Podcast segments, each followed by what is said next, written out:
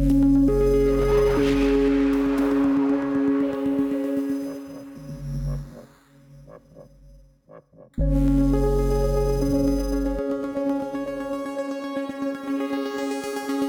podcast týdeníku Respekt, zdraví vás Hanna Řičicová. Dnes o požárech v Českém Švýcarsku. Hasičský záchranný sbor Ústeckého kraje je důrazně doporučená evakuace části Řecka To spočívá v tom vlastně ochránit ty budovy, které vidíme tady eh, za námi, eh, před ohněm, který se šíří přes kopec. Hašení eh, výrazně zhruba- zkomplikoval vítr. Z obce Mezná se museli dokonce stáhnout i Musíte hasiči. opustit tenhle objekt. Je evakuace.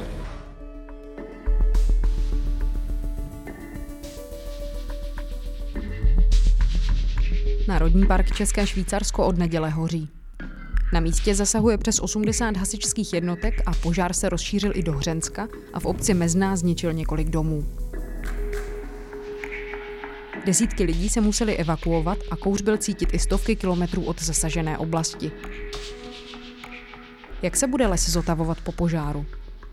A jsou extrémní projevy počasí jako bouře, povodně, extrémní sucha nebo právě požáry něco, na co si bude muset Evropa zvykat? Mluvím o tom s požárovým ekologem, doktorem Martinem Adámkem. Dobrý den, Martine, díky, že jste si udělal čas. Dobrý den, děkuji za pozvání.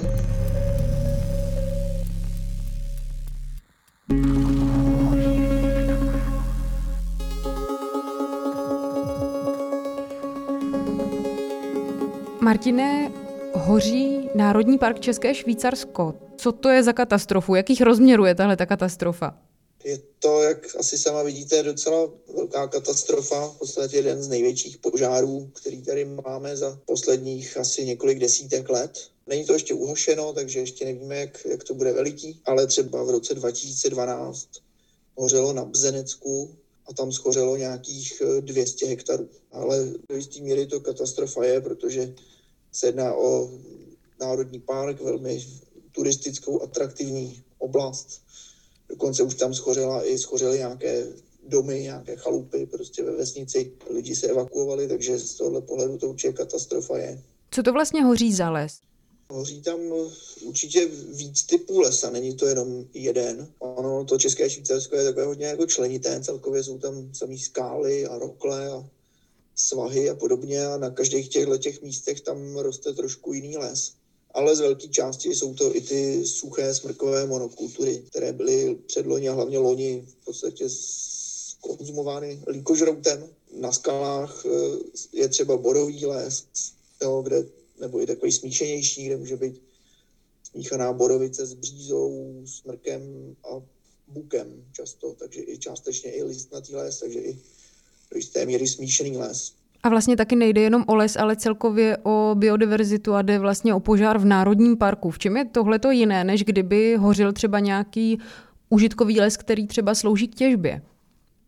v tom užitkovém hospodářském lese se rovnou ty škody přepočítávají na peníze, kdežto v, v Národním parku to tak úplně není. Tam nikdo nepočítá s nějakým ekonomickým ziskem, takže spíš tam hoří prostě les v Národním parku pro účely ochrany přírody. Se dá to dá nahlížet z různých úhlů samozřejmě.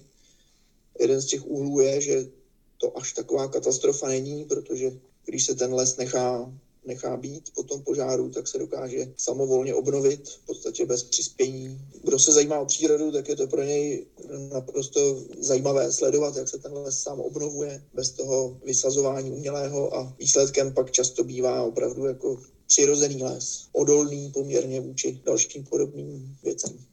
Já bych se zastavila přesně u toho, že říkáte, že to z určitého úhlu pohledu nemusí být až taková katastrofa, protože to je asi to, co nás jako první napadne, když vidíme na webech články o tom, že hoří Národní park České Švýcarsko. Můžeme si tady tohleto trošku víc rozebrat, ještě třeba právě samovolnou obnovu lesa po požáru? On v podstatě mezi veřejností panuje názor, že les se nedokáže sám od sebe obnovit. Aspoň jsem se s tím už setkal několikrát. Ale v podstatě to není pravda. Ten les tady byl mnohem dříve než člověk a požáry tu byly taky vždycky. A další podobné jevy, vychřice a nakonec i ten kůrovec tady vždycky byl, když ne v takové míře. Takže s takovými věcmi se ten les vždycky musel umět vypořádat a vždycky to dopadlo tak, že se prostě obnovil. Akorát samozřejmě výsledkem je může být jiný les, než si někteří lidé představují. odlišnější od těch typických hospodářských lesů, které mají takovou tu pravidelnou strukturu, že jo, smrky v řádcích, všechny stejně vysoké a výsledkem naopak bývá takový celkově rozrůzněnější les, v podstatě jako divočejší, přirozenější.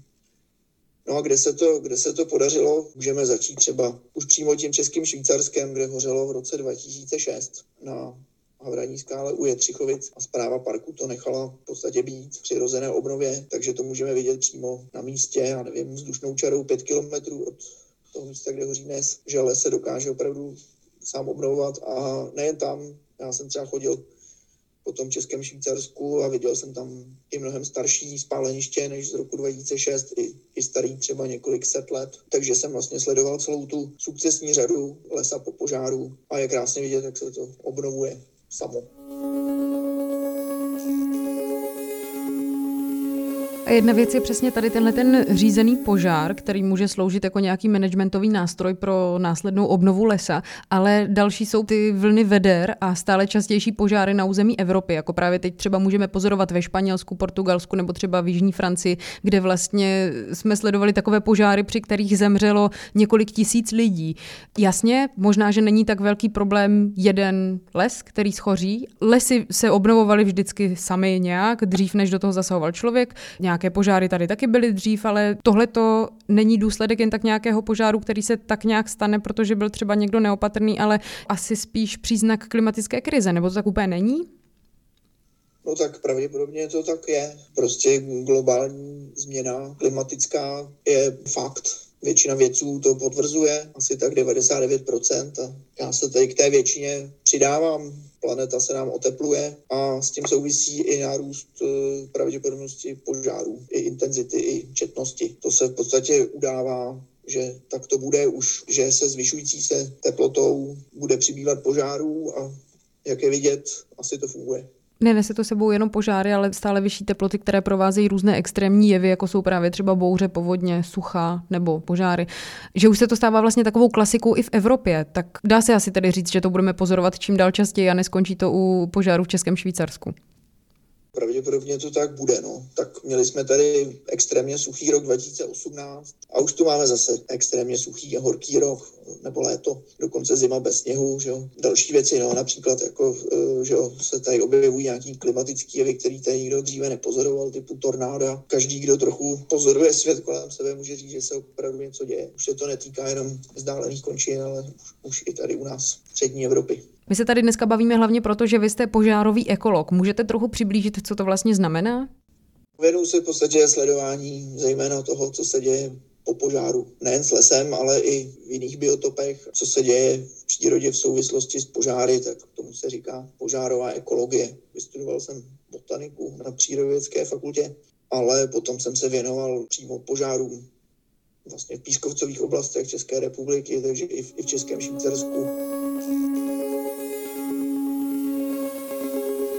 Martine, vy jste mluvil o tom, že ten les, který se bude obnovovat samovolně po nějakém požáru, bude tak trochu jiný, než jsme zvyklí. Jistě, protože ty stromy tam nebudou do nějakých přesných řádků vysazovat lidé, ale bude se tedy obnovovat sám. Taky jste říkal, že to tady bude jiný les, než na který jsme zvyklí. Můžete trochu přiblížit, jak takový les může vypadat a co v něm třeba můžeme vidět? Typicky může se to maličko lišit třeba podle lokality přesné, ale typicky v podstatě po tom požáru můžeme sledovat v podstatě sukcesy lesa. Záleží na tom, do jaké míry ten původní les schoří. Některé stromy dokonce do, jsou na ten požár adaptovány, takže dokážou ten požár přežít. Týká se to třeba borovice lesní, která je právě v tom českém Švýcarsku poměrně běžná, roste na těch skalách. Tak tam má takovou tlustou kůru, díky čemuž dokáže ten požár přežít, když není příliš intenzivní. Samozřejmě pokud, pokud dojde ke korunovému požáru, což se nyní i na některých místech děje v tom Českém Švýcarsku, tak to už ani ta borovice nepřežije. Takže to záleží, do jaké míry ten původní les schoří. A pokud třeba schoří jako skoro úplně, takový nejjednodušší příklad, tak eh, nejdříve tam naletí pionýrské druhy dřevin, jako jsou třeba břízy, osiky, nebo třeba vrba jíva a podobný. A ty na takto otevřených místech rostou velice rychle. Jo, ty dokážou prostě dorůst nějakých těch deseti metrů nebo pěti metrů třeba za pět let, jo, nebo do deseti let. dá se říct, že ze začátku to bude březový háj a potom ve stínu těch bříz se vyvíjejí další druhy, které rostou pomaleji. Jsou to třeba právě borovice lesní. V jejich stínu potom se mohou vyvíjet nějaký stínomilnější druhy dřevin, jako jsou třeba buky, nebo duby například, nebo jedle, anebo i smrky, jo, které taky jsou v podstatě jaký stínomilnější. Takže dá se říct, že, že ten eh, vyvíjející se les bude mít několik takových fází. Třeba fázi březovou, pak fázi borovou a pak třeba o dost později fázi bukovou. Jo, a rozhodně ten les bude, nebude jednovrstevný, ale bude díky vlastně rozdílné rychlosti růstu těch jednotlivých druhů takový různě rozrůzněný v různých patrech. Samozřejmě se to může lišit eh, podle nějakých eh, specifických stanovišť, tam, kde jsou tam, kde je to třeba například v tom Českém Švýcarsku na některých jako výsluných svazích prudkých nebo jako skalních místech, takových skalnatých, tak tam třeba už je takové jako extrémní sucho, že tam už ani bříza se nemůže vyvíjet a rostou tam potom požáru rovnou borovičky, protože nic jiného tam v podstatě růst nedokáže. Vy se ze své expertízy věnujete požárům, jak už jste zmínil. Proč vlastně v Česku není možné užívat řízený požár jako nástroj? Proč se nedá používat? Protože je to zakázáno hned několika zákony. To je asi nejjednodušší vysvětlení. Dříve, se to, dříve to povoleno bylo, někdy, já nevím, v minulém století se běžně vypalovaly nějaké stráně a louky. Pak se to zakázalo, protože to samozřejmě způsobovalo nějaké požáry, že? v krajině, v lese a podobně, tak to nikdo nechtěl. Tak se to zakázalo, ale na druhou stranu eh, takovýhle požárový management může mít i eh, poměrně nějaké pozitivní výsledky, takže se ukazuje, že do určité míry je to škoda a že někde by se ten požárový management poměrně hodil. Například v Severní Americe se to provozuje poměrně běžně, požárový management i v lese, třeba ve Skandinávii se to taky děje, v západní Evropě se třeba provozuje požárový management spíše bez lesí, třeba nějakých vřesovišť a podobně, nebo nějakých stepních trávníků, které zarůstají a nejjednoduše je prostě zapálit, čímž se tam udržuje nějaká biodiverzita, nějaké vzácné druhy. No a proč u nás to nejde? Teď se ty ledy trošku pohnuly, od nového roku eh, se nějak přepracoval zákon o ochraně přírody, ale další věc je, jak, jak tohle přivést opravdu do praxe, protože samozřejmě to naráží i na odpor veřejnosti, často a často si nějaké ty zprávy chráněných oblastí a národních parků tohle prostě takzvaně nelajsnou. Takže se to moc zatím u nás nedělá, i když jsou místa, kde by to místní správci přírody poměrně vítali. Nedávno před soudem uspěla klimatická žaloba, ale ministerstvo zemědělství tu změnu klimatu spochybňovalo a ministerstvo životního prostředí proti tomu rozsudku podalo dokonce kasační stížnost. Jak vlastně přesvědčit lidi, že extrémní počasí způsobuje klimatická krize a že to zkrátka není tak, že v létě je prostě jenom vedro? Z mého pohledu je ukázat nějaký dlouhodobý měření. No. Tam pak můžeme vidět, že opravdu ty teploty narůstají a nejen nějaký průměrný teploty, ale třeba nějaký počty tropických dní a poukazovat na jevy, které tady dříve nebyly, jako třeba ty tornáda, požáry. Ten požár, co se teďka děje v tom Českém Švýcarsku, je opravdu taky ojedinělý. Jo, za posledních prostě desítek let se tam nic podobného nestalo. I tak kůrovcová kalamita, to s tím taky souvisí, protože následovala těsně hnedka po nejsuším roce 2018, kdy v podstatě zrovna v tom Českém Švýcarsku celé léto vůbec nepršelo. A všímáte si toho třeba vy sám, když se právě jdete třeba po tom Českém Švýcarsku projít?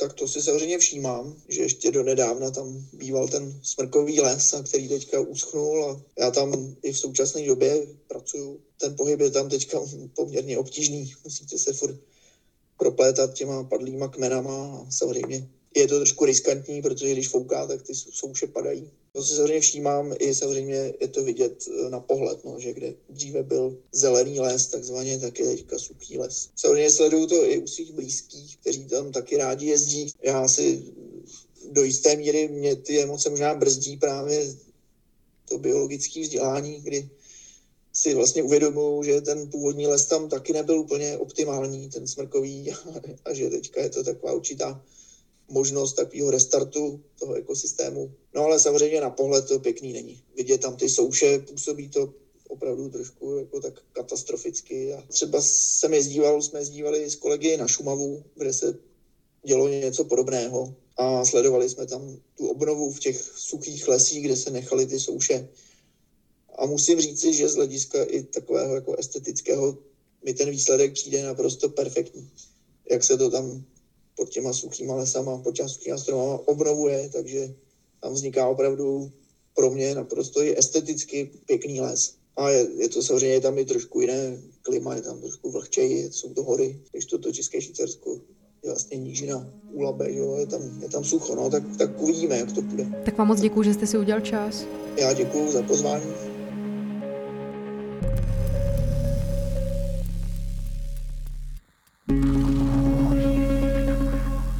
Byl požárový ekolog Martin Adámek.